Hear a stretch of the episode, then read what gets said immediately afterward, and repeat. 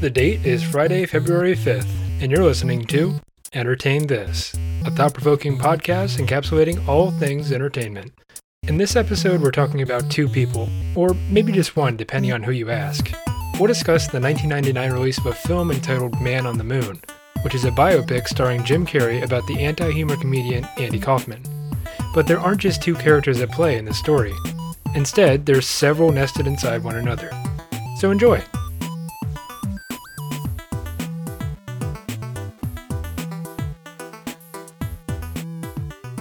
Hey, what's up, you guys? Welcome back to another episode of your favorite entertainment podcast. That's right, the podcast that encapsulates all things entertainment, as the intro always says. This is Entertain This! Entertain this. Welcome, welcome, welcome. Another month has crest and fallen, much as the ever rising sun. And as we set on the old and rise with the new, we find ourselves again in the entrusted hands of myself to Uh-oh. bring you a topic that is entertaining. And I hope to do that. Hmm, interesting. And who are you? Hi, my name's Alex. Uh, I've been a I'm- long-time listener, first-time host. Uh, I sound a little nasally. I'm noticing now, so sorry one of those things is a lie. A little bit, a little bit. Sorry, long time I'm host, Michael. first time first time listener. Are you gonna let us do it? And I'm Michael. Yeah, go ahead, do it. Sorry. I'm Nick. and I'm Michael. I'm Michael. Nick, by the way. Hi, how's it going? okay, there we go. We have identified ourselves. We have identified ourselves. Uh, we are talking today. Uh, this is a kind of Russian nesting doll of topics. So stick with me as we travel along this uh, long, dusty road. I promise that the ending is worth it. I think there's a lesson that we can all learn uh, about the things that we're talking about today. So stick with me because this is the time where Andy Kaufman took Hollywood by storm, turned it upside down, and basically destroyed it from the inside out. Not once, but twice. Who is this man? Andy Kaufman? That's a Yeah, who's Andy That's Kaufman? a great question. Are you guys at all familiar with even the name? Andrew I've heard the Gregory Kaufman. You've heard the name, Michael. Where have you heard it before? Yeah, first I thought so. I don't know anything about him. I've heard the name, and my first thought was like, "Oh, that sounds like a serial killer." Andy Kaufman not only sounds like, but also looks like a serial killer. That is fact. oh, okay, so I'm on the right track. Great. Okay, cool. Eh, the right track is give or take. What I'll say is, if you're familiar at all with his name, that makes sense. Because the last time that you guys handed me the reins to this podcast and let me do most of the talking for an hour, do you remember what I talked about? SNL? That's right, Saturday Night Live. And Andy Okay. Kaufman was the first ever musical guest on Saturday Night Live on the very first episode. The musical Uh, guest. Yeah, which is interesting. Um, What does he play? we will definitely get into that. but let's not skip ahead. We're skipping a lot of uh, very important details about Andy Kaufman. Um, and this isn't only going to be a story about Andy Kaufman. We're going to get into some other characters that play a role. We're going to talk about Andy Kaufman's journey not only through his own life, but after his death. I guess it's uh, kind of a spoiler to tell you that Andy Kaufman did unfortunately pass away uh, on May 16th of 1984. But going into it with that knowledge, I think, kind of opens the door to the kind of message that I want to send with this podcast. And uh, I think the message that Andy would want to send, at least in some people's opinions. So at the beginning, there was, of course, birth. Andy Kaufman was born on January 17th, 1949, in New York. He was the oldest of three children. Um, Okay. he, he grew up with his younger brother Michael and sister Carol in a middle class Jewish family in Great Neck, Long Island. So we're seeing another person born and raised in New York. It seems like every famous person is. So us Cincinnati boys are really going to need to step it up if we want to get anywhere.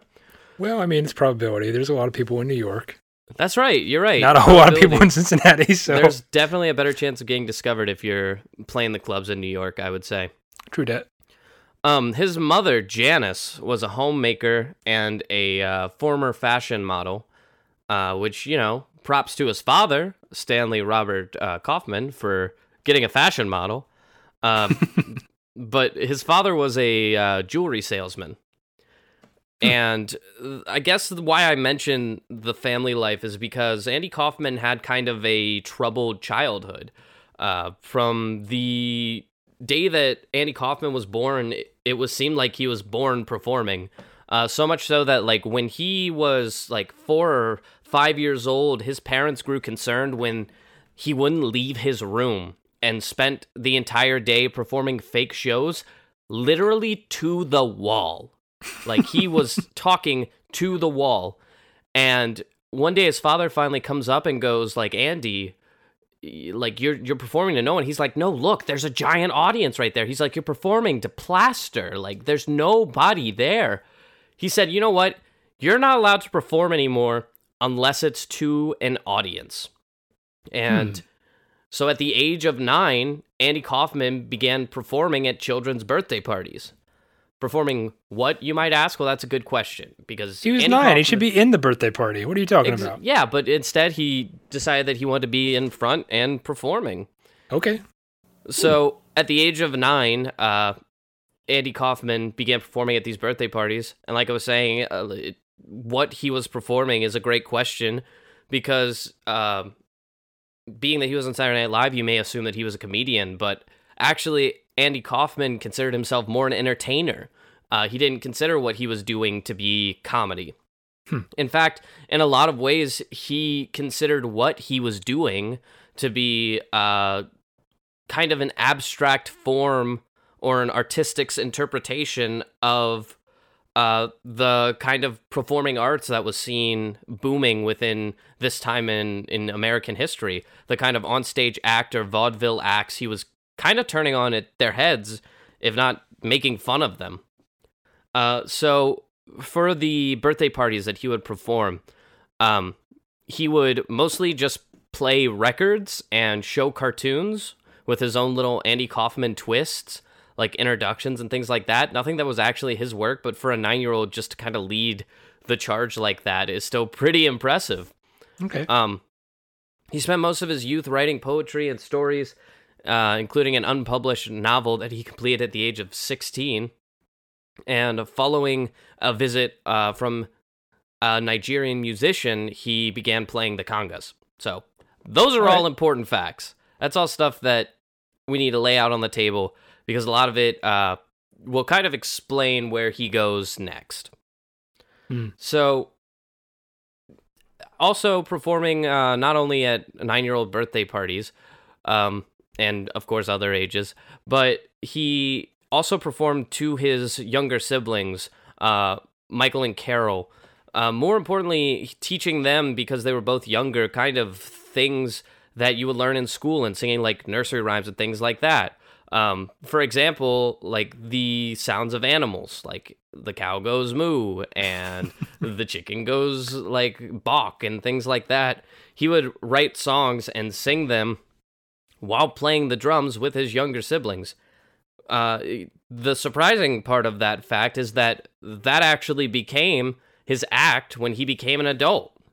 He would get up in, on stages in New York and he would sing "The cow goes moo," "The chicken goes quack" at these like pretty prestigious comedic venues. I see that you're already laughing, Nick. So, so just as a character it's study, bizarre.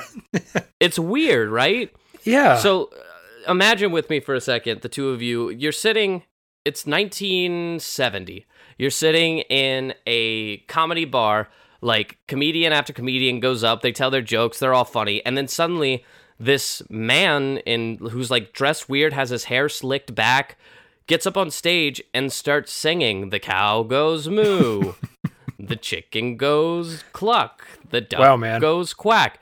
And like you are waiting in anticipation as something's gonna happen that kind of turns this act around, what it's all leading to. And he just bows and gets off the stage. and that's the end of it. He just leaves, and you're like, what the fuck did I just watch? this is like a 21 year old up on stage doing this shit. I'd be like, come Hell on, oh, yeah. kid. I can't. I feel a little shafted, honestly. If that happened, I'd be like, all right, where's my refund? You know, give me my money back. That wasn't funny at all. That was Andy Kaufman's style coming out of his youth. That was what he wanted to perform. He was uh, a pioneer in a certain genre of comedy. And Nick, before we started the podcast, I told you that if there was anybody who I thought would really connect with Andy Kaufman, it would be you. Um, because Andy Kaufman started what was known as cringe humor. Cringe. Yes, cringe humor, which meant his comedy wasn't for laughs, it was for reactions. Yeah. So he would get up on stage and sing The Cow Goes Moo, and everybody would be like, What the hell's going on? Some people would boo and some people would leave. And the more boos he got and the more people he left, like that got up and left his show, the happier Andy Kaufman was. He was like, This is great. Did you see that? They all left. And that's who he wanted to be. He wanted to be this guy who would get up on stage and you would never get what you expected. If you expected a comedian to get up on stage and be like funny and tell jokes that were clever and made you laugh because of the words they were saying, and then Andy got up, when Andy got off, you would be left speechless because you had no idea what he what he was doing, and that was his art to him. Yeah. It was almost inevitable because if you look at like the time frame when all that was happening, like what happened in 1968, Woodstock, you get like this whole counterculture movement where it's like, yeah, I'm supposed to get up there on the stage, but why, man? Why am I doing any of this, man? Then you flip it on its head and you get this whole like surreal thing that's like neither funny nor really entertaining in the first place, but hmm in its own weird way, it's it is entertainment. It's Dare I say hilarious, it? and you can't look away. Yeah, it's like a train wreck. It reminds me a lot of like my daily goal, just to annoy the absolute shit out of Jade, and just figuring Yes. out like new ways to be able to do it. Imagine Okay. that, but instead of Jade, replace that word with society. I want to annoy the Yeah. shit Yep. out of society. Yep. oh god, that sounds like so much Poking the bear, being like, hey, you want to eat me? Exactly. so at the same time, uh, in the kind of early 70s, uh, another child is kind of getting his uh, grips with what is and what isn't comedy. Um, after a fight that he watched of his father fighting with his grandfather, and his grandfather saying the words, I'm sorry, you're just not worth anything to his father, a young Jim Carrey entered the room and with with a spot on impression of his grandfather went uh, I'm sorry son but you, you're just not worth anything. And would do a spot on impression of this old man that brought his father to laughing tears. It was from that moment on that Jim Carrey's father realized like my son could be an entertainer and started working with him and working on his uh his interpretations and like his uh, uh Impersonations? impersonations. That's the one. We're talking. We're talking about Jim Carrey, not Drew Carey. Jim Carrey, correct. Not that one guy on. Okay. Uh, not what show not did he Drew host? Carey. Who's lying? No, We don't no, care no, no. about Drew After that, after that, he's on Price is Oh, Right he's now. On think. Price is Right. So Jim Carrey. Oh yeah, yeah. so Jim Carrey, uh, by the time that he gets out of high school and um, starts like finding his way into the entertainment industry, he considers himself an expert in impersonations. That's what Jim Carrey marketed himself as. Is. So he braves him the stages of uh, America because Jim Carrey, if you didn't know, was a born Canadian.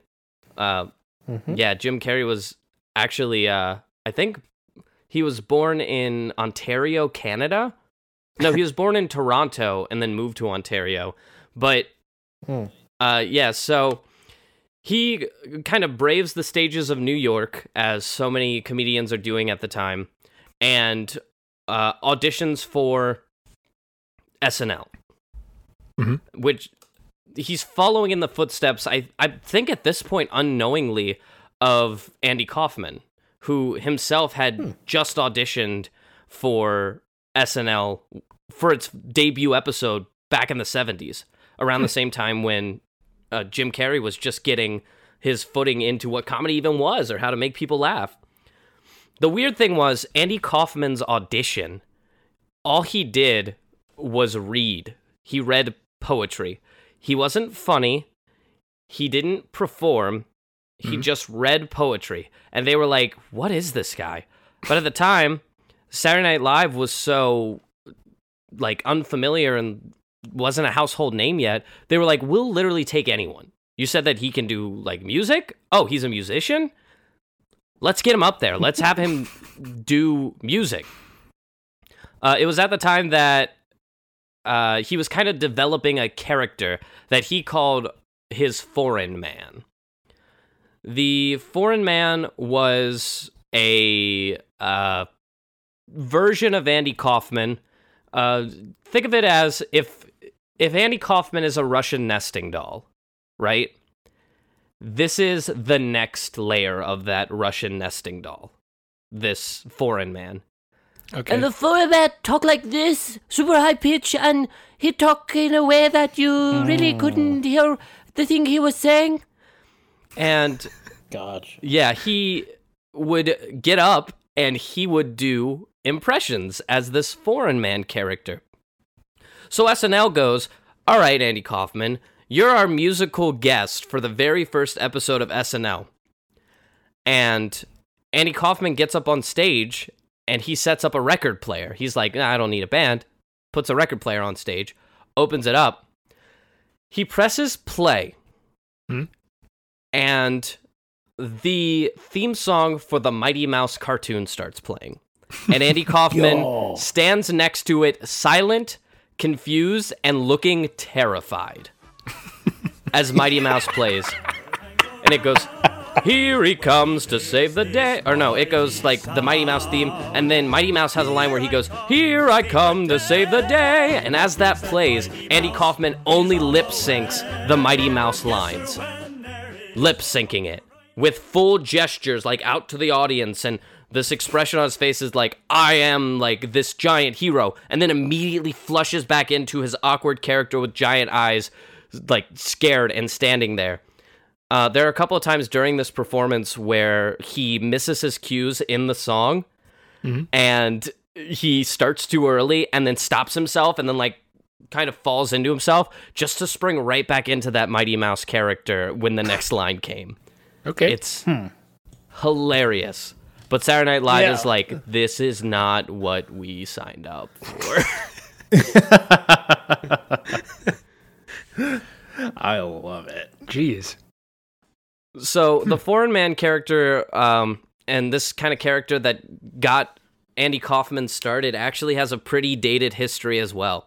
Uh, the foreign man character was something that he was taking around to clubs, um, kind of around the time before SNL started, and his act was uh, second to none at the time because he took this uh, this foreign man character and he did impressions with the foreign man character.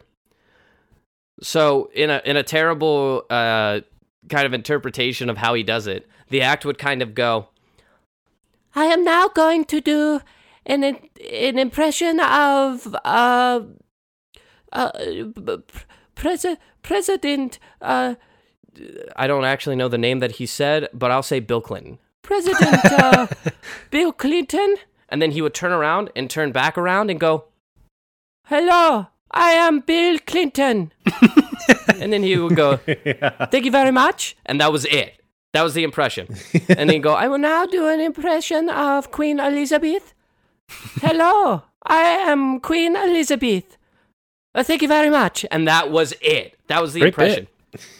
and then he would Yeah. go, I would now like to do for for you an impersonation of um Elvis Presley. and then he would turn around, tear off the sides of his pants that were sequinted, take off his shirt, pull off his collar, which was a faux shirt underneath, to unveil a giant bedazzled jacket that he wore.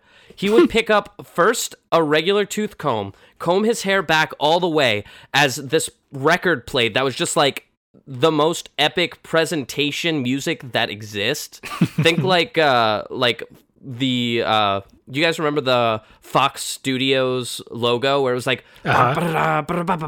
it was that but lasted for like 3 minutes as he like combed his hair back and then as it ended and the beat dropped on the he would turn with his lip quivered with a perfect Elvis Presley impersonation. The music would start playing and Andy Kaufman singing would do a flawless flawless Elvis Presley impersonation to hmm. the point where, when asked, Elvis Presley said his favorite Elvis Presley impersonator was Andy Kaufman. Huh. Elvis Presley himself was like, he hmm. got it the most accurate. And Jeez. after finishing two of Elvis Presley's songs, he would hit you once again with the foreign man voice and just go, Oh, thank you very much. and then he would run off stage. and it killed every night to the a point where misdirection. it exactly, and that was his whole thing was he didn't want you to know what was coming next. He never wanted you to know what was coming next. Wow. What a roller coaster. At one of these shows where the foreign man is performing, he meets his manager George Shapiro. And George Shapiro sees the Elvis impersonation thing and is like, "Oh, this dude is a genius." Not knowing the kind of twisted way that Andy Kaufman saw entertainment. He's gonna troll um, him. I'm waiting for it. almost endlessly throughout the career of George Shapiro as he worked with Andy Kaufman, he was getting trolled repeatedly. like when Andy Kaufman agreed to be the musical guest on uh, SNL, what he promised was he would do his flawless impersonation of Elvis. Right. Instead, he got up and did the Mighty Mouse thing, which just so happened to also kill. Andy. Bruh. So George Shapiro is the guy who got him on SNL, but George Shapiro also got him on another television show that you guys may or may not be familiar with by the name of Taxi. Nope. Mm-mm, You guys aren't familiar with Taxi at all? Taxi was one of those Uh, American sitcoms that came out around the same time as Cheers and um It's kind of feel good then. yeah, kind of like a feel good group of people getting together. It it was if Seinfeld was the ending, Taxi was around the beginning. okay. So uh, it had some pretty f- some pretty famous names on it. Uh, Christopher Lloyd was on it. He played uh, Reverend Jim Iggy. Um, it also had Carol Kane on it. Carol Kane is uh, pretty famous. Uh, she's known for. Uh, if you guys saw Confessions of a Teenage Drama Queen, she was the uh, drama teacher. If you guys saw, um, if you guys saw any of the Kimmy Schmidt shows, she's Kimmy Schmidt's older roommate. Yes. Yes. Yes. Yes. yes. That's Carol Lane. Pretty, pretty. Okay. Okay. She. So wait. So wait. I saw a little bit of Kimmy Schmidt. Okay. Uh, is she the mom, the rich mom, She is the old lady. the old lady? There's a few old. Okay, ladies, so so do you remember Kimmy Schmidt? How there was the uh like gentrification plot line where it was like the town's going to shit. Oh, so she's the she's the one who wants to blow herself up. She's the one the- who wants to blow herself up. You got it. Gotcha. Okay. Cool. Cool. Cool. Cool. cool. Yeah, that's her. She's awesome. Among other people on the show, the uh, character of Louie De Palma uh, was played by Danny DeVito. Fuck yeah. and finally, the man of the hour, uh, Lot- Latka Gravas, was Andy Kaufman. Latka was written for the character of the foreign man. So Okay, this now alright. famous character that he's created, Latka was the foreign man. They finally had put a name to it.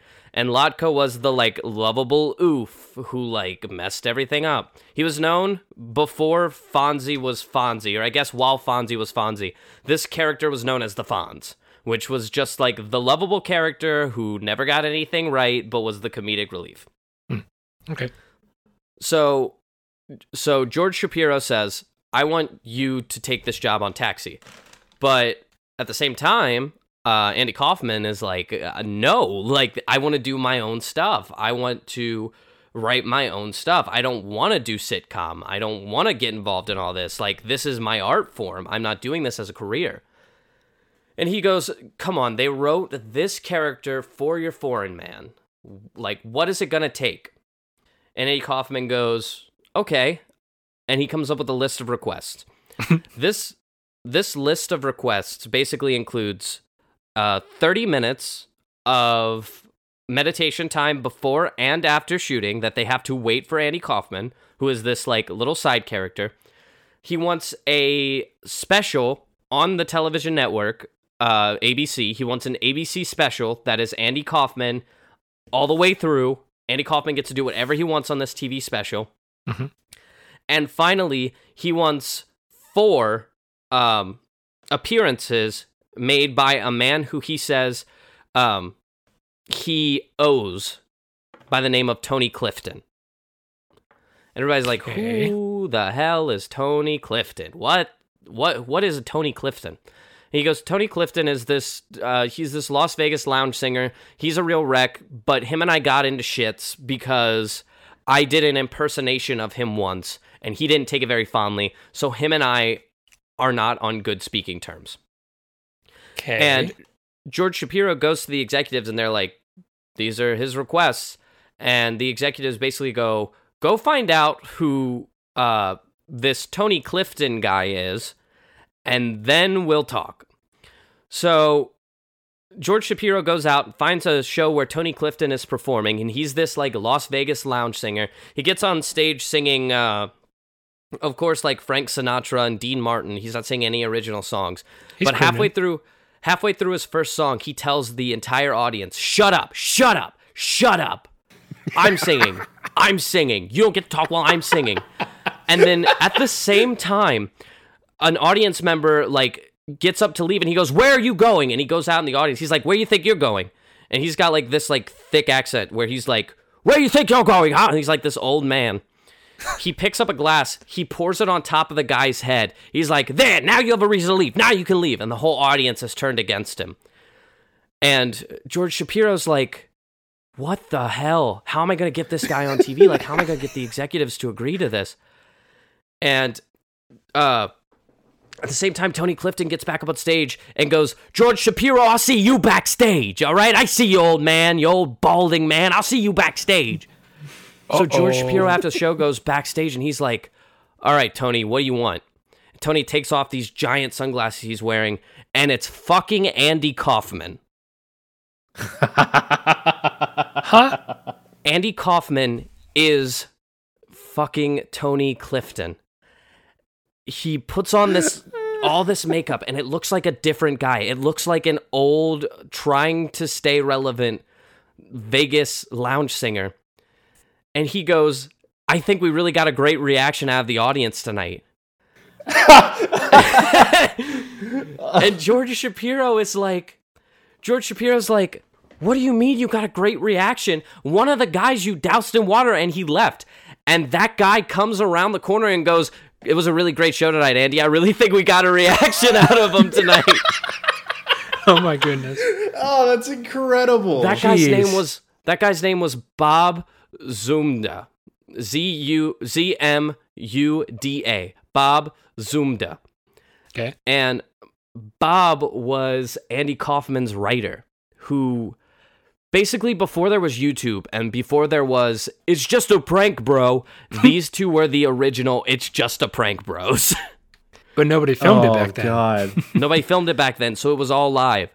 So all of it was fake. well, and it's they they weren't like dicks to random people though. They like were both in on it, which I'm cool with. Yeah. they were dicks to each other and it was Yeah. a performing arts show is what it was people thought they were going to see this old washed up lounge singer and instead they watched this old washed up lounge singer go the fuck off and be just intolerable andy kaufman said about uh when asked like why he did this he said that Tony Clifton was the bad guy. There always has to be a bad guy. And he didn't want to be Andy Kaufman, so it had to be Tony Clifton.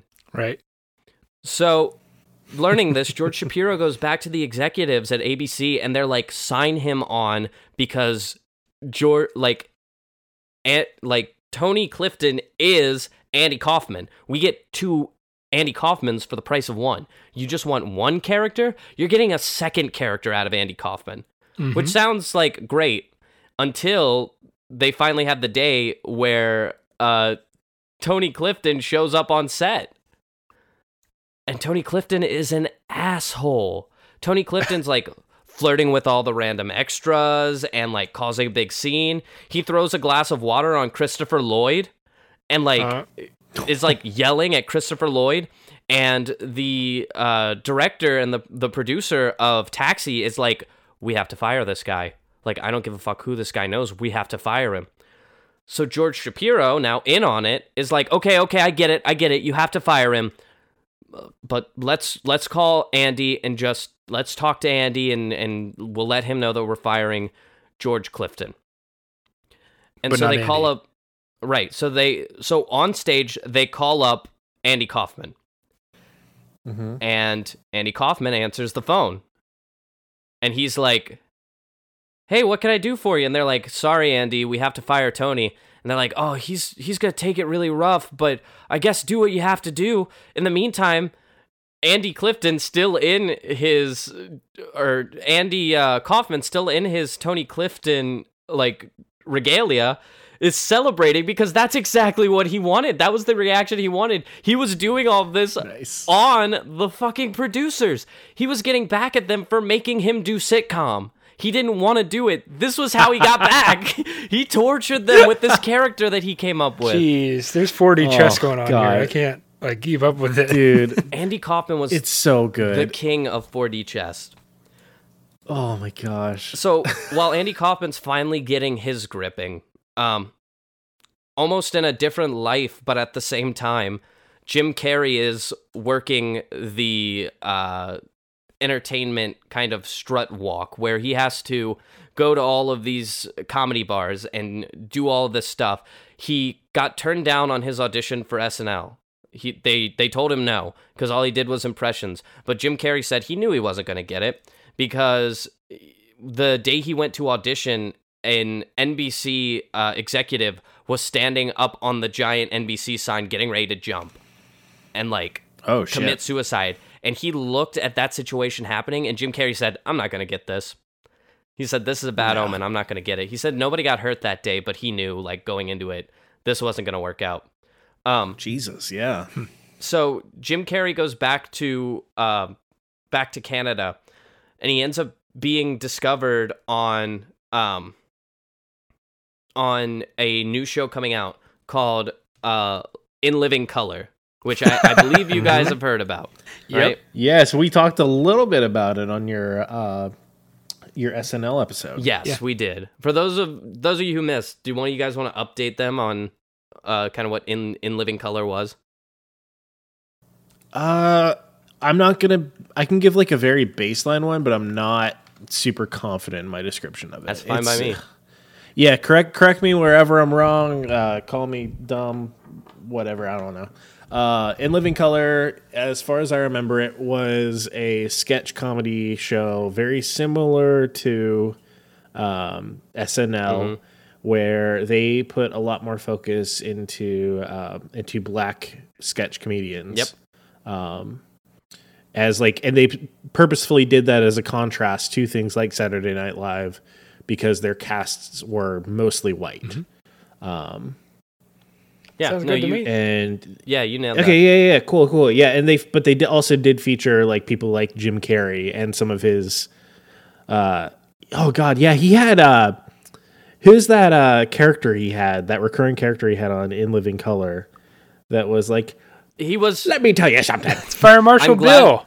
I'm glad that Fire Marshal Bill. I'm glad that you brought him up because you remember the story that I originally told you about Jim Carrey and how he did this impersonation of his grandfather to his father to make him laugh. yeah.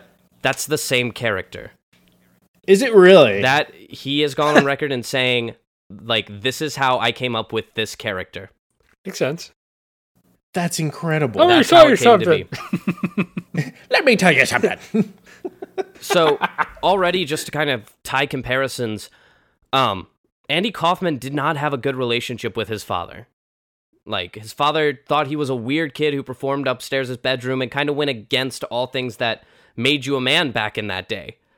On the other end of the spectrum, Jim Carrey's father was super supportive of him because he got it. So there's a little bit of a, a difference there. But Jim still kind of drew a connection. There was some there was some string that was pulling together the lives of Andy Kaufman and Jim Carrey. Um so from 1990 to 1994, Jim Carrey was a regular cast member on In Living Color. Um, and it was In Living Color that kind of launched Jim Carrey into the stratosphere of stardom. Uh, just off the top of your heads, name a Jim Carrey film, both of you. Mask. Uh, I, uh, Bruce Almighty. Uh, Just one. I don't know why I was gonna. I was gonna say Fifty First Dates. Nope. Nope. okay, so uh, The Mask, Which you all should be wearing, by yeah, the way. that's a classic. which you all should be wearing, by the way. Um, Ace Ace Ventura is another one that people kind of yep. the first breakout hits for Jim Carrey were there were three breakout hits. It was Ace Ventura, Dumb and Dumber, and of course The Mask. Later on, we would see uh, what you mentioned, uh, Bruce Michael Almighty. Bruce Almighty, and uh, The Truman Show. Mm, Both another both film. pretty both pretty important. Um, but it was at this point where Jim Carrey had kind of pulled an Andy Kaufman again, talking on the like metaphor of Russian doll, uh, like Russian nesting dolls. There was Jim Carrey. Inside of Jim, Car- like outside of Jim Carrey, there was a second Russian nesting doll that had become this stage presence of Jim Carrey. That when you think of Jim Carrey, that's who you think of. Gotcha, gotcha, gotcha. which is this like over the top kind of Yeah. mask esque character that's like all over the place. His face contorts into weird shapes. He's like loud and he goes, "Alrighty then." um, yeah. the kind of style that Jim Carrey went with, he said that uh, he was trying to figure out what people wanted. He said, like, that was a question he kept asking people, or like kept asking himself as he was thinking about comedy, like, what did people want from him? And he hmm. finally settled on uh, they want to be free from concern. That's what all people want. They want to not hmm. be concerned. Hmm. And he decided that the character that he was going to portray himself as was the man without concern. Gotcha, gotcha, gotcha. Little did he know that Huh. man already existed and his name was Andy Kaufman. Yeah. if there was a man without concern, Andy Kaufman was that man. But You're not wrong. but and Jim Carrey took it in a different direction. Instead of being unconcerned with what people thought of him, he was unconcerned about people. He didn't care what you had going on. That's why he asked, "How's everybody doing tonight?" and then immediately followed with, "Alrighty then." He didn't give them time to answer because he didn't care. He wasn't concerned about how you were doing. He was there to do his act, which was mostly physical comedy. Um, and those are the characters we see in those first uh, three big films the Dumb and Dumber, the Ace Ventura, and most importantly, The Mask. That kind of I'm not concerned uh, attitude that he portrayed is what landed him them ro- those roles. And it, it's great that it did too, because in those three films, he made himself a household name. But uh, for The Mask, he he said that three months after The Mask released, and finally he was like, "I made it." He hit the the ten million dollar uh, threshold that he set for himself because he he famously wrote himself a check for ten million dollars. Like that's what Yeah. Jim Carrey's known for. When he wasn't famous, he wrote himself a blank check for ten million dollars, and he said, "One day I'm going to be able to cash this." Hmm. he hit that ten million dollar mark that he wanted to hit on The Mask, and The Mask premiered. Three months after The Mask premiered, his father died. Oof. Oh shit. So his father got to see him become everything he wanted to be. And then he died. Uh, Jim Carrey folded up that $10 million check and stuck it in his father's jacket pocket, and his father was buried with that $10 million check. because his father was the reason he was able to make it in the first place. Symbolic. Kind of symbolic, right? So after these three films, um, Jim Carrey's riding high, and he gets offered a job. Uh, the job is for a biopic that's coming out, and it's called Man on the Moon. It was in 1999, kind of coming off the fall of uh, of The Mask. Mhm. It was the story of Andy Kaufman. And Jim Carrey was going to be playing the role of Andy Kaufman. Okay. The weird thing was is that Andy Kaufman wasn't or not Andy Kaufman, but Jim Carrey wasn't just given the role. For the first time in years, they made Jim Carrey audition, and he was nervous about it. Oh. So Jim Carrey, who has called himself this like master of impersonations, he thinks it's gonna be easy to impersonate like Andy Kaufman, just another guy. Um, he finds out that he gets the role, and he said, Andy Kaufman. He he basically was. He said he was sitting on a beach, and he found out that he got the role, and he said, I need to start thinking like Andy Kaufman. Uh, at the time, he had gotten into a uh, kind of weird pseudoscience uh, called telepathy. Yes, I heard. You guys kind of know what telepathy is. Telepathy is this Yeah. kind of idea that you can allow things to enter your brain. Um, and he said he was going to communicate telepathically through with Andy Kaufman, who had at this point been dead for a while. Okay. It was weird. I weird. remember this because yeah. as he's sitting on that beach, he's like, I'm just gonna do this for a couple days and just see like how it feels. He said as he let Andy Kaufman in, about five or six dolphins rose to the surface and started jumping. He was like, That's when I knew I had gotten into some shit. That's a weird coincidence. I don't know if it's. He said that moment felt like Andy Kaufman tapped him on the shoulder and said, I got this. I'm going to make my movie, not you. He said, All due respect, Jim, I'm going to make this movie. And at that point, Jim Carrey became Andy Kaufman. like embodiment, flesh and blood, Like, to his knowledge. he became Andy Kaufman.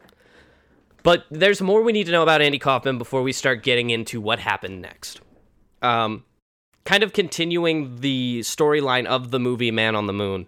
Um, Andy Kaufman had uh, gotten his kind of role on Taxi and had been playing it for a while when he decided he wanted to do something else.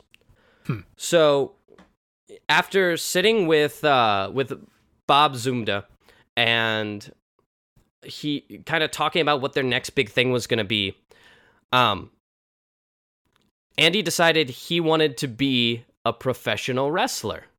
He's like, that's my next thing. okay. And Bob was like, look at you. Like, he looked like a Jim Carrey type. He's like, look at you. Those guys are huge. They're built. You could never be one of those people. They will, like, kill you out there. And he decided that he was just going to fight someone his own size and started antagonizing women. Hmm. So he started wrestling women. Uh, the first okay. the first time he did this was on live TV. He offered a woman, he said, anybody in the audience, I'll give you $500 if you can beat me. Uh, because, like, I respect women. I know that they have their place, like, in the kitchen, and they're better with the babies and the cooking and the cleaning. But other than that, they're not superior to men. And women, like, were outraged because, of course, they were. Yeah. He'd be saying that shit. What the hell? Right. So, a, a woman. Could, could you imagine that going like that happening today? He'd be canceled, Oh, unfortunately. it would go it would go exactly how it went here which Oh, really? yes Okay. uh so there was a woman named lynn in the audience who decided to get up and go fight andy kaufman andy kaufman of course pinned her and beat her but she got some like she got some swag for being on the show so she got like a red lobster gift card she had to go backstage get like some turtle wax or whatever you got for being on this show Um, She got a hold of all those butter biscuits. Andy Kaufman grabs her backstage and goes, "Hey, thank you so much. You did a you did a great job." She was like, "What are you talking about?" She's like, "You're an asshole." He's like, "No, no, no, no, no. I'm not an asshole. This was an act. This was all planned. Like this is all just a part of this like this this like giant thing I have planned." She goes, "You're not really an asshole?" And he goes, "No, let me prove it to you. I'll take you to dinner." And they started dating. That's a bizarre way to pick up a woman. Literally picking up he a probably woman. had to literally pick Yeah. her up. Yeah. yeah. Pickup artist, if you will. So while while doing this, Andy Kaufman, who has signed a five year uh, contract to be on the show Taxi, um, basically finds out that he like still has a couple months in it, and they've signed him up to do this live show, right? So Andy Kaufman basically gets up on stage and the audience is going crazy, but they're like, do Latka, do Latka, do the guy from Taxi who we all love. Mm-hmm. Like do the do the voice, like do the do the foreign man. Do the like, do the mighty do the Mighty Mouse record. And Andy Kaufman's hmm. like, no, stop. Like, please stop. And finally, Andy gets so upset because he doesn't feel like he's doing art anymore that he goes backstage and he goes, Give me the book. And Bob's like, No, don't do it. And he's like, No, they deserve this. So he takes out The Great Gatsby and starts reading it aloud. Okay.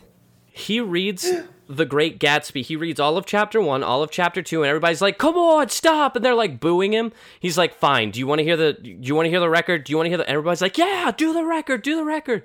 He turns on the record player, and chapter three of The Great Gatsby starts playing. You fucker. and when it ends, he keeps reading. He read all of The Great Gatsby from start to finish in this one show. Everybody either got up and left or fell asleep. But that's what he did for this live show that he was contractually obligated to do. Great. Oh, that's incredible. And NBC is pissed, or ABC oh, is yeah. pissed.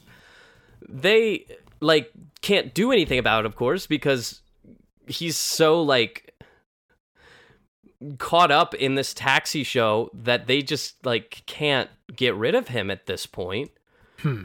So they keep him on, but eventually Taxi gets canceled. And when it gets canceled, they're like, what do we do next? And Andy Kaufman decides to delve deeper into this professional wrestler thing and really play the villain angle up. So Mm, he was a heel. Yeah, he starts the Intergender Wrestling Championship, which basically is like, why can't women fight men? If women are as good as men, women should be able to wrestle men. It's a good point. He beats everybody, every woman who go- he goes up against. And at the same time, he is making fun of professional wrestling, making fun of people who like professional wrestling, saying like, "Oh, you're a bunch of hicks, you're a bunch of hillbillies. Like, all you need to like uh, go shower, and you're gross, and you procreate with your sisters, and like yelling all this stuff to the audience."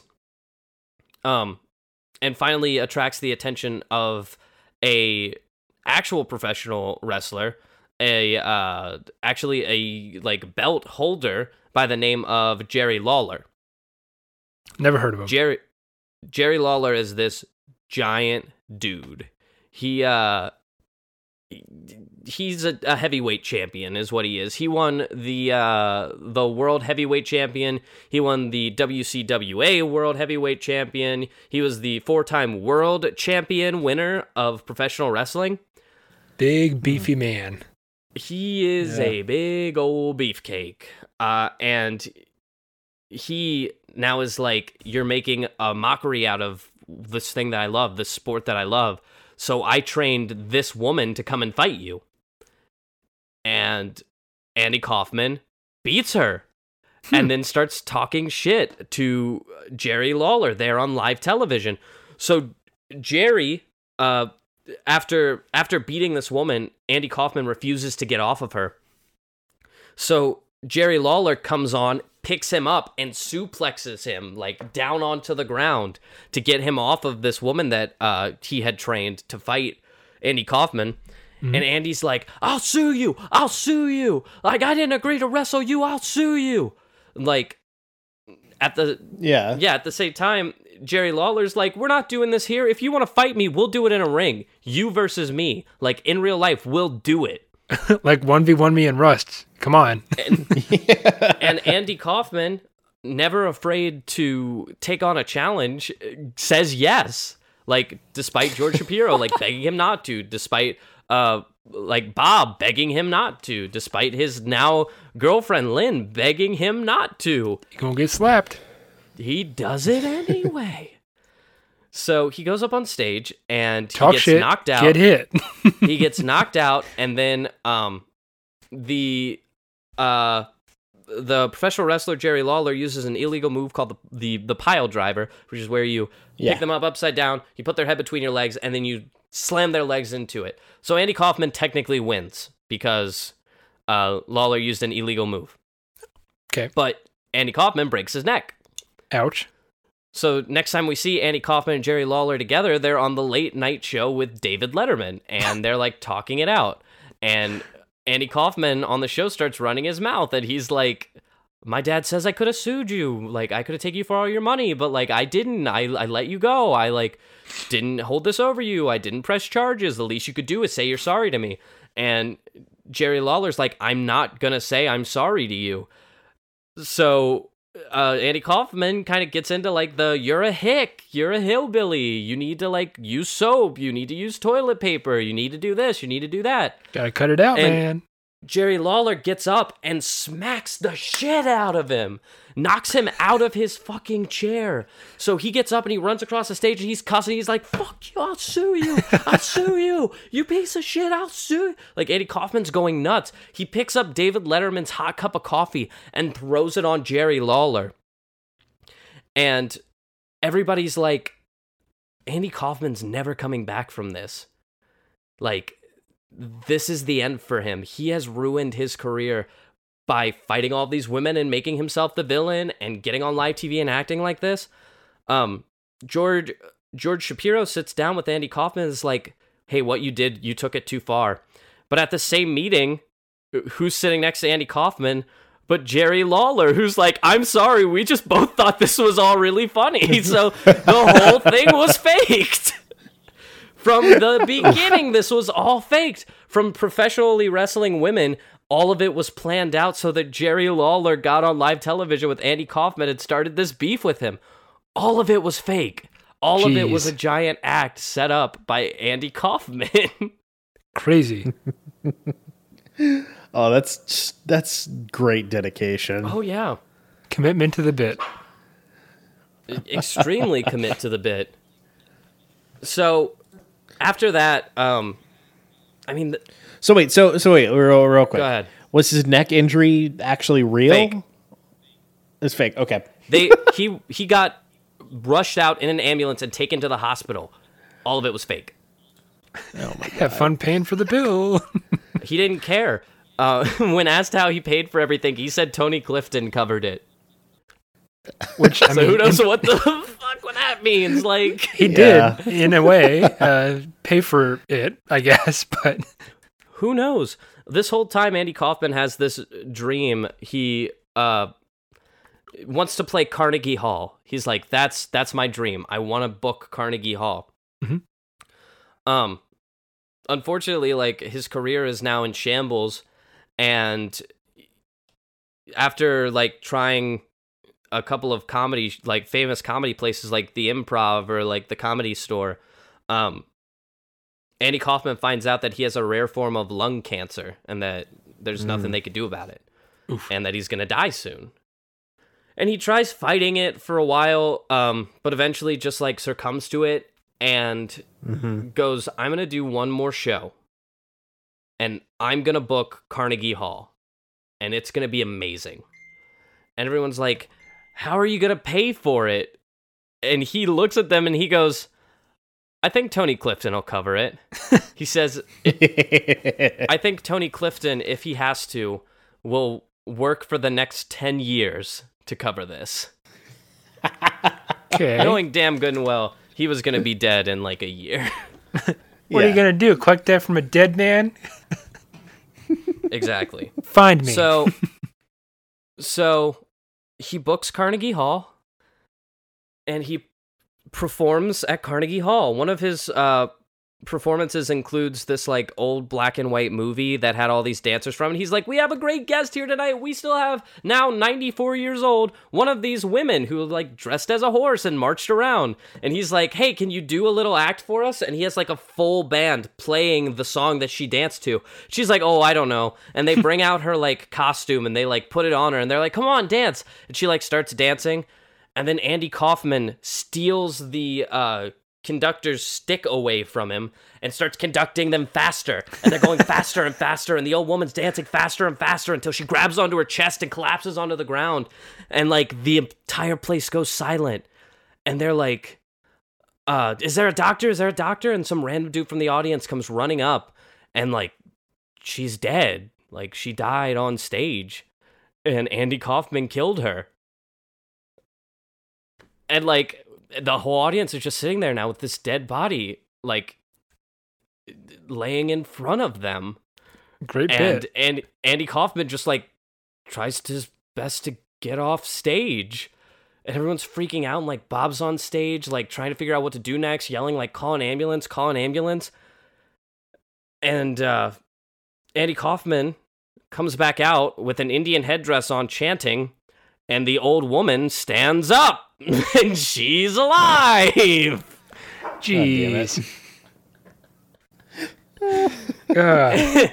and uh, not only that, but he gestures behind him, and the New York Boys Choir are all there now singing Hallelujah in perfect harmony. and then, So eh, and then, go ahead, go ahead. the Rockettes come out, and the Rockettes Oh are there. God. The actual Rockettes are dancing to Hallelujah. And just when you think that's all, What he goes, show. oh my god, oh my god, it's Santa! And Santa gets lowered in on, he's in his sleigh and he's handing out gifts to everyone. And Andy Kaufman goes, You all have been such a great audience. I wanna I wanna give you all milk and cookies. And then the whole audience gets shuttled onto buses and taken to a cafeteria where Andy Kaufman gives everybody in the audience milk and cookies. Okay. Oh my god. Jeez. What? his whole thing, his whole thing is like taking something that someone would do for a gag and just amplifying it times like a hundred. Yeah. Exactly. It's committing to the bit and then just sticking with it for a little too long. So, Man in the Moon, which is a biopic of uh, Andy Kaufman's life, um, ends with the death of Andy Kaufman, right?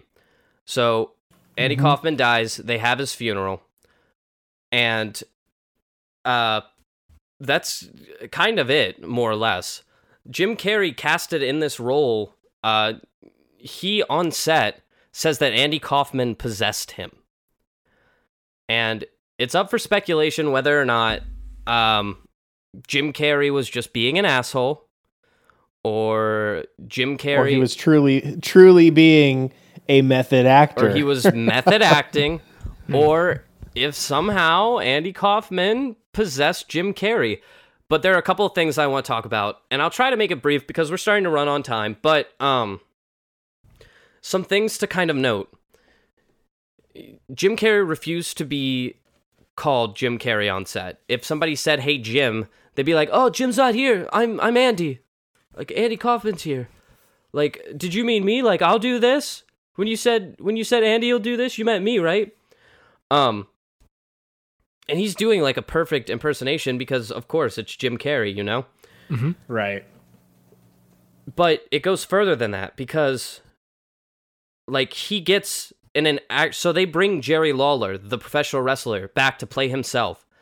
Jim Carrey gets in several fights with Jim with Jerry Lawler to the point where Jerry Lawler kicks Jim Carrey's ass at one point. It's it's national news that Jerry Lawler has like has injured Jim Carrey because he punched the shit out of him because he was antagonizing him the whole time like Andy Kaufman would have. Yep. Um, and at the same time, like, uh, Jim Carrey was showing up dressed as uh, as Tony Clifton and being an asshole on set. And when they filmed scenes of Jim Carrey as Tony Clifton, Tony Clifton had to do his parts. Jim Carrey, like as Andy Kaufman, would be like, "I'm glad that I get off tomorrow because tomorrow Tony Clifton has to come in." And now you're seeing the Russian nesting dolls coming together because at the end yeah, I of was the day, putting what it we're in left my with- head. at the end of the day, we're left with Tony Clifton. Open him up. It's Jim Carrey. Op- or no, it's Andy Kaufman. Open it up. It's Jim Carrey. Open it up. It's Andy Kaufman. Open it up. It's Tony Clifton. Open it up. It's Andy Kaufman again. Open it up. It's Andy Kaufman as a child. This character who nobody knew because he had played a persona for so long as Andy Kaufman this character who was like this funny guy who no one could expect anything from that he never got to be himself. Hmm. And Jim Carrey says the same thing. He had his own Russian nesting doll because while there was Jim Carrey that everyone knew from like The Mask and all this like he was the wild crazy funny guy who like was super high energy, there was the real Jim Carrey who was quiet and wanted to be alone and solemn and trying to find himself. What uh there's a there's a an interview during the uh, documentary um, Jim and Andy, which is about the making of Man on the Moon. Um, that there's this moment where they're filming Jim Carrey dressed as Andy Kaufman doing his Andy Kaufman impersonation, and he's Andy Kaufman starts talking about Jim Carrey, and he's like, "I think Jim Carrey's just scared. I think that uh, Jim Carrey's afraid that uh, he maybe uh he he got too too big too quick and that he's reached the end of his rope and that people are going to be disappointed with him and people are going to be disappointed with the way that he acts and what he brings and that he's kind of washed up at this point and i think jim carrey really struggles with that and he struggles with disappointing people and it's jim carrey talking about himself but he Yeah. feels liberated to do that because he's andy kaufman Yeah, it's almost like if I if I may do a little throwback here. It's like when Mister Rogers talks like Daniel Tiger. He's really talking Kind about of. himself, but he's using a Mm. puppet to talk about himself, so that he doesn't have to talk about himself.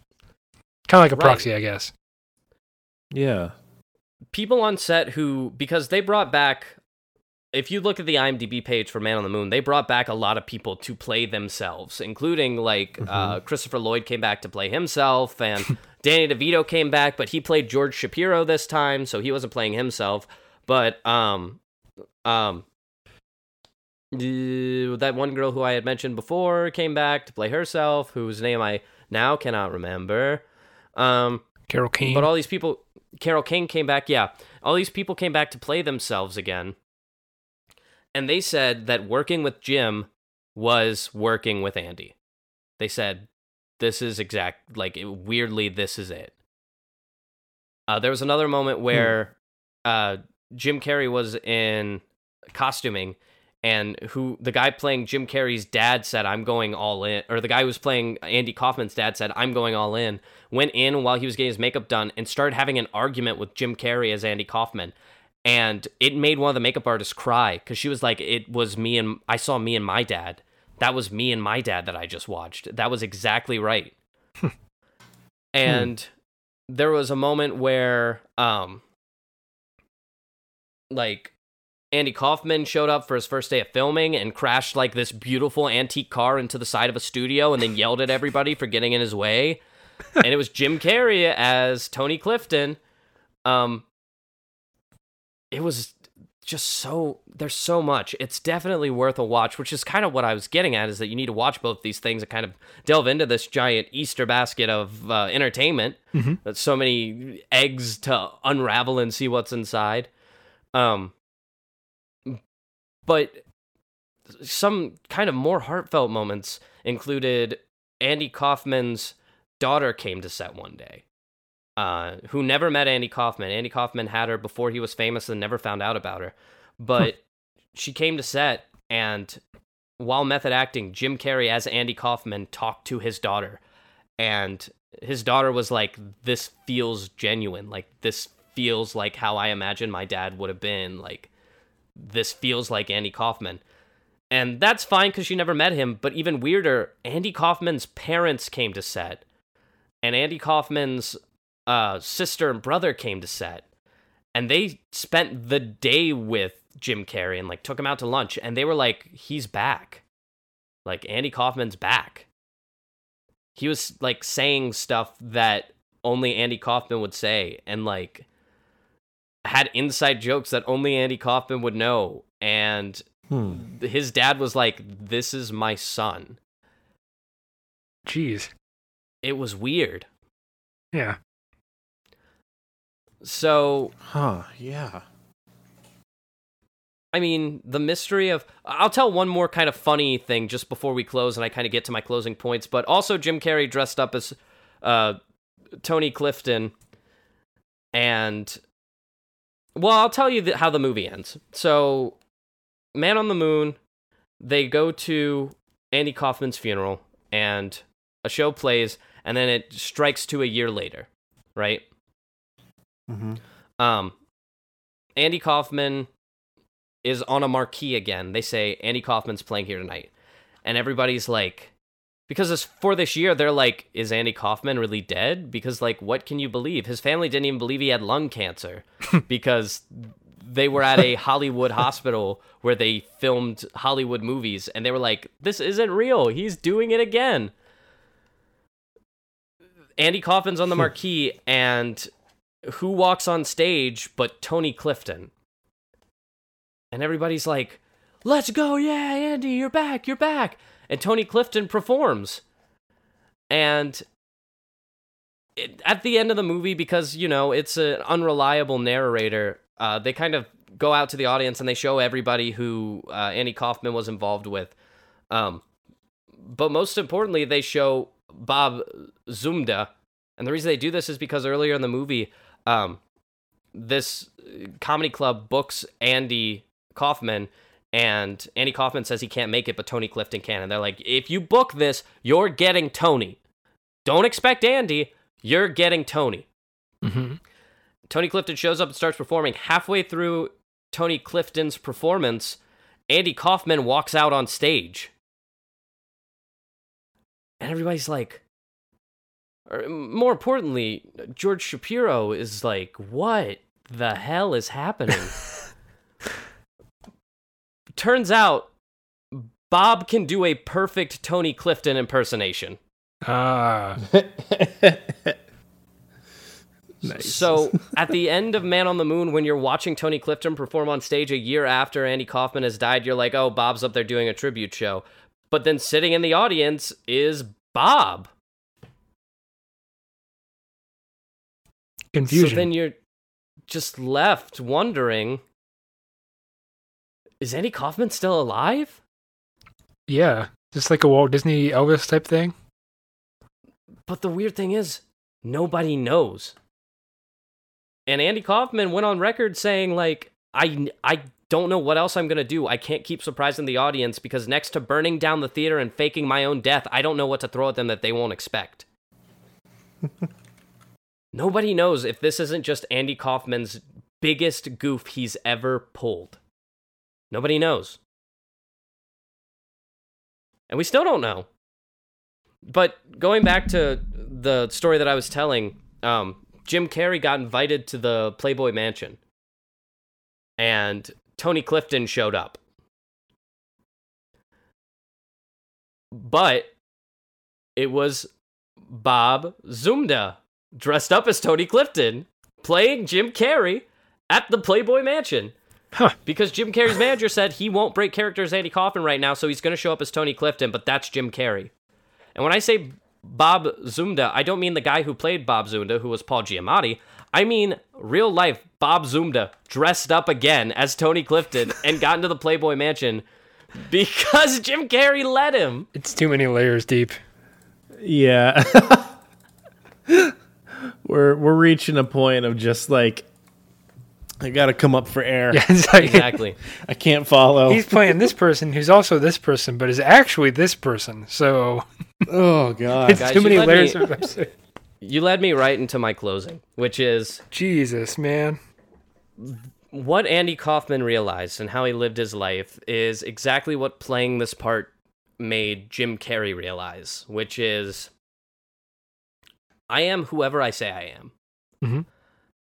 If I'm Jim Carrey, this crazy comedian who does all of these voices and whatever, then that's who people believe that I am. Mhm. Even if I'm this quiet guy who just wants to sit at home and paint.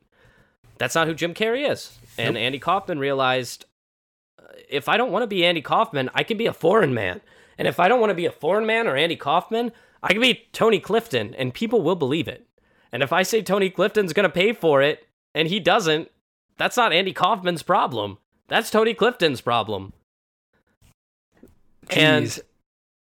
And what you kind of take from it is everybody has these characters that they play. So you shouldn't be surprised when you find out their characters. And it's okay if you realize, like, sometimes I play a character and that's not who I really am.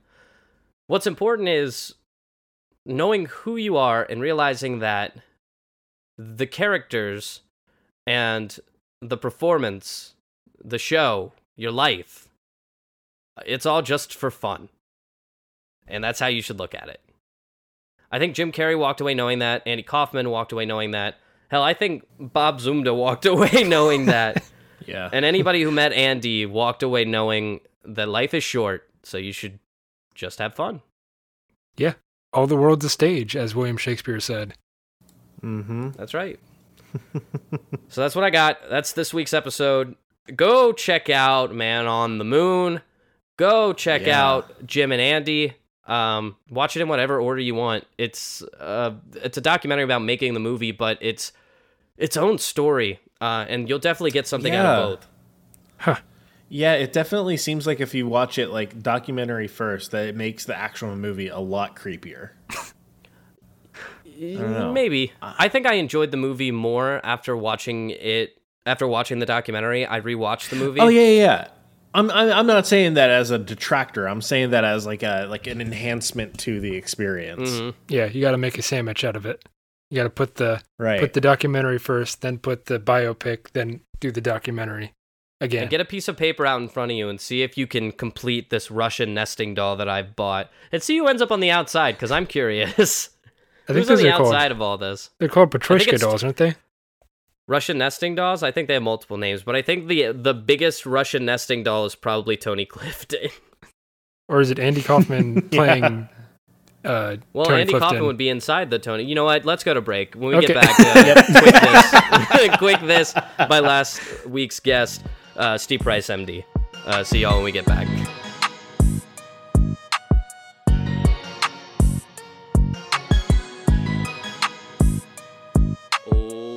Welcome back, uh, ladies and gentlemen.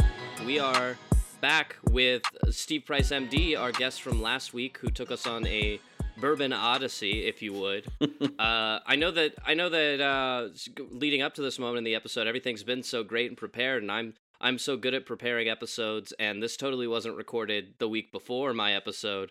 Uh, so we're back. I swear, this is the same same time. Okay, stop shaking your head, man. uh, but we're welcoming Steve back into the quote unquote studio. Um, he's going to do our quick this this week, so I'll throw it over to you, Steve. What are we Okay, about? we're talking about Ren and Stimpy. Oh, Everybody yeah. knows Ren and Stimpy, right? Or if you haven't, Oh, you yeah. need if you ha- don't know Ren and Stimpy, you need to go figure out who Ren and Stimpy are. I'll never forget the first time I saw the Ren and Stimpy cartoon. Um, my oldest son, whose name is Jake, uh, who is now 28 years old, was sitting watching Nickelodeon one evening, and I don't recall what show he was watching, but as that show was ending and I was getting ready to get him ready for bed, a show followed that which really caught my attention. I had never seen anything like it. It was weirdly animated with two characters that, as I'm watching it, I just basically sat down and thought, what am I looking at? I couldn't tell what kind of animals they were. I didn't know what was happening, but I thought it was amazing. It was hilarious. It was well written. It was funny. It was campy at the same time. It, the uh, the human characters who they threw in there were grotesque and weird, but it was just so off the beaten path and strange, unlike anything I'd ever seen before. I grew up as a cartoon kid. Every Saturday morning, you get up and eat your cereal, and you watch Jonny Quest, and you watch the Flintstones, and you watch all of the usual cartoons. But this was unlike anything I'd ever seen, and I, it was before the days of Adult Swim and things like that. I think it was kind kind of a groundbreaker. So I think they were one of the first people to kind of do what they did with the weird characters, the strange stories. Um, the the two characters basically just hating each other in one episode and then practically married in another one in strange ways. So Ren and Stimpy kind of it it it was something that I came to really love and enjoy. And back then, I would take my old VCR recorder and set it to record new episodes.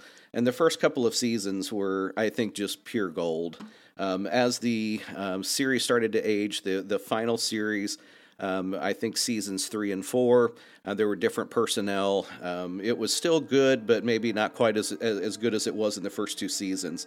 And recently, um, Everybody knows I'm into Ren and Stimpy. I even have a Ren and Stimpy cell, one of the original cells on the uh, on the wall oh, of wow. my office from an episode called uh, mm-hmm. Stimpy's Fan Club, one of my favorites. And uh, anyway, everybody knows I'm a big fan. And someone asked me last year, "Hey, did you know there's a Netflix special uh, about the Ren and Stimpy show?" And I had not seen it yet. So just a few months ago, I finally saw that for the first time and got some more of the behind the scenes story of uh, how it worked itself out, how it ended up getting canceled because Nickelodeon thought it was it was too risque. They were trying to draw too sex, uh, characters that were too sexy, and um, that the stories were a little strange, and it eventually got taken off of the air. And there were some um, some behind the scenes things. So if you're if you're into behind the scenes stories, I highly recommend um, going to Netflix and watching uh, the show. It's called Happy Happy Joy Joy: The Ren and Stimpy Story. Um, or if you would rather just experience Ren and Stimpy the way it originally um, was done, I've you can go on eBay and buy their DVDs and so forth. But very uh, very cool stuff very different um, at the time back in the 80s um, a lot of people that i was in medical school and working in research labs with everybody was into ren and stimpy we'd all talk about the episodes and I had a Mac computer back then with a with a program called Kaboom, and I took that uh, that that program and programmed all of the sounds on my keyboard, all of the keys on my keyboard, and all of the alert sounds and things that happen on a Mac to different moments in the Ren and Stimpy show. Like when I got the alert, hmm. uh, it would say "Stimpy, you idiot!" I just, I don't know. I was a big fan. I loved it. So, and still to this day, I'm finding new things out. I didn't even know that there was a comic but there was a comic book based on the episodes and based on the Ren and Stimpy stories. And Alex actually brought that to my attention a few years ago. I started collecting those and have finally gotten them all saved up and enjoy, still to this day, enjoy opening those up and, and looking at those. So Ren and Stimpy. Yeah, those are made by Marvel. Yeah. Oh, yeah. Which yeah. is kind of incredible. It, it, I would I would say that it kind of having just that weird little off the beaten path, strange little um, release was something that helped me kind of blow off stress while I was in medical school and residency and so forth. Just being able to watch something just ridiculous and and just kind of mind numbing. It, it, was enjoyable for me for that reason, and so that's why probably it has such a nostalgic feel. Now, I I still like mm-hmm. to go back and look at those episodes and still enjoy it to this day. Yeah, uh, I think you you mentioned collecting comic books. One of the first times that you came down to visit uh, Chloe while we were dating, one of the first things we did was uh, kind of uh, scorn through the different comic book shops around the area where we live looking for uh, those comics. And the one that we found on that day was the Ren and Stimpy uh, Toastman crossover with Spider Man. Yeah, which yeah. was really cool. Yeah, at that store in yeah, Newport. Yeah. I had never seen that one before. I mean, that's one that's almost to me. I I, I would frame that one. That's such a, a cool cover. It was framed when you bought it. Do you remember that? Oh they yeah. had it framed up on the wall, and you were like that one, and I, I was like, oh, he is big balling. oh today. yeah, I I want he that to one. the wall. yeah. And you have every single one now. Did you finally get that last one that you've been looking for? I I did. Yeah, I found it on eBay. So I think I've I finally got them all. So yeah, I've wow, got a full set. That's awesome. Yep. Incredible. Cool. Some of them, there was a one that came with a scratch and sniff uh, card. Yeah, thing, yeah, no, it? that's episode or one. Sort of a... Yeah, that was episode one. It had a a scratch and a scratch and sniff of Stimpy's butt, I believe it was. Yeah, yeah something like that. yeah, no thanks. That's really awesome. Well, thank you again for for coming back and doing the quick this for us to start off the the month of February. We really appreciate mm-hmm. it. Uh, stick around. Uh, we have new shows coming out every Friday. Um, and uh, best place where you can find a list of our episodes is on our website. That's www.entertainthis.net. Go up to the top right corner, and you will find all of our social media so you can get in contact with us. Um, in case there's anything that you want us to take a look at, you can send us messages there, or you can email us there. Uh, you can get in contact with uh, with us because we're always looking for new things to entertain us, so we can entertain you, and you can entertain this. I said that last week, and we really liked it, so we brought it back. That might be our new closer. Anyway, uh, see you guys next week. Uh, goodbye. Bye. Bye.